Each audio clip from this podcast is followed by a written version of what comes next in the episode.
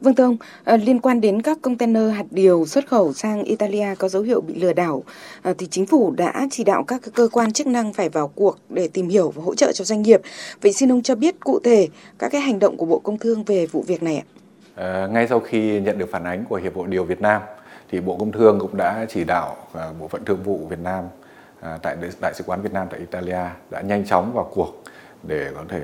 tìm hiểu cái nguyên nhân sự việc và hỗ trợ cho doanh nghiệp thì à, đồng chí tham tán của chúng ta tại Italia cũng đã đến làm việc trực tiếp tại hai cảng lớn của Italia đó là cảng Genova và cảng Napoli. Và tại những cơ quan đó tại những nơi đó thì cũng đã à, tiếp cận những cái cơ quan quản lý cảng hãng tàu cũng như là mời luật sư à, đi cùng để cùng nắm cái vụ việc. Thế thì à, kết quả bước đầu thì chúng ta cũng thấy rằng là các hãng tàu là cũng đã có cái đồng thuận để tạm dừng cái quá trình giao hàng để chờ những cái kết quả à, làm việc của phía Việt Nam. Thế và Bộ Công Thương cũng đã làm việc với cả Đại sứ quán Italia tại Việt Nam cũng như là có các cái công thư gửi đến Bộ Ngoại giao và Hợp tác Kinh tế cũng như Bộ Kinh tế và Tài chính Italia để đề nghị cùng tham gia phối hợp và hỗ trợ ờ, phía Việt Nam để giải quyết vụ việc này. Vâng thưa ông, qua vụ việc này thì có nhiều ý kiến cho rằng là các cái phương thức thanh toán giao nhận hàng trong xuất khẩu hạt điều nói riêng cũng như là nhiều loại nông sản hàng hóa khác của chúng ta thì có nhiều kẽ hở và rất dễ bị lợi dụng để lừa đảo. Vậy ông nhìn nhận như thế nào về vấn đề này? Thực tế trong hoạt động thương mại thì chúng ta cũng có nhiều các cái phương thức thanh toán quốc tế khác nhau. Nhưng trên thực tế thì các doanh nghiệp cũng áp dụng một số các cái phương thức mà nó mang cái tính chất phổ biến nhất. Thì đối với các cái hàng hóa nông sản thì cái phương thức mà phổ biến hiện nay Ờ, đặc biệt là trong giao dịch với cả khu vực châu Âu thì là các doanh nghiệp áp dụng cái phương thức ờ, DP tức là ờ, giao chứng từ để nhận tiền với cái phương thức này thì có cái sự tham gia của ngân hàng người mua và ngân hàng người bán là những cái cơ quan trung gian và giúp để khống chế bộ chứng từ trước khi mà chuyển giao cho người bán. Thế thì trong cái vụ việc như hiện nay thì chúng ta cũng chưa đi đến cái kết luận cuối cùng, nhưng có một cái khả năng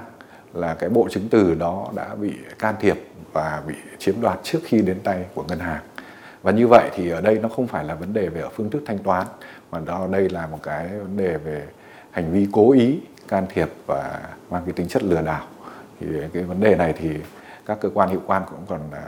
à, đang trong cái quá trình để điều tra. Nhưng tuy nhiên thì chúng ta cũng thể thấy rằng là cái phương thức thanh toán ở đây thì nó cũng chỉ là một phần. Và phương thức thanh toán nào thì chúng ta cũng cần đến cái vai trò của ngân hàng như là cái người trung gian thanh toán và đồng thời là cái người khống chế chứng từ.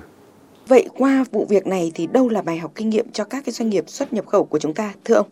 À, bài học đầu tiên đó là cái việc à, các doanh nghiệp của chúng ta hết sức quan tâm đến cái việc à, xác minh khách hàng, à, xác thực khách hàng. Kể cả trong những trường hợp có thể khách hàng cũng đã có một vài lần đã ký hợp đồng và thực hiện thì chúng ta vẫn phải tiếp tục duy trì cái quá trình xác minh đó. Đấy và cái việc xác minh đó thì có thể thông qua nhiều kênh khác nhau trong đó là có thể là thông qua cái kênh các cơ quan thương vụ của Việt Nam à, tại các nước, cũng như là thông qua các cái dịch vụ tư vấn tùy từng các cái thị trường. Cái thứ hai đó là các doanh nghiệp của chúng ta cũng nên à, dành cái quyền chủ động trong việc à, soạn thảo hợp đồng. Vì như vậy thì các doanh nghiệp chúng ta cũng sẽ nắm vững và hiểu rõ được các cái quy định những cái trách nhiệm và các nghĩa vụ của mỗi bên trong cái hợp đồng đó. Thế cũng như là các cái điều khoản liên quan đến viễn trách liên quan đến bồi thường. Thì sau này nếu như có xảy ra những vấn đề về tranh chấp pháp lý, thì cái việc xử lý chúng ta cũng sẽ có thể nắm vững được cái quy trình hơn. Thế mà một cái điều nữa, ở đây thì cũng, mặc dù chúng ta cũng chưa có cái kết luận về cái vụ việc hiện nay, nhưng một cái nguy cơ, tức là nếu mà bộ chứng từ bị chiếm đoạt trước khi đến tay ngân hàng, thì đây cũng là một cái nguy cơ nó có thể gây ra cái cái rủi ro cho doanh nghiệp. Vì vậy thì các doanh nghiệp cũng không nên gửi cái số hiệu À, các cái biêu phẩm chuyển phát về chứng từ à, cho người mua nếu như các doanh nghiệp của chúng ta chưa nhận được thanh toán. Vâng, xin trân trọng cảm ơn ông về cuộc trao đổi.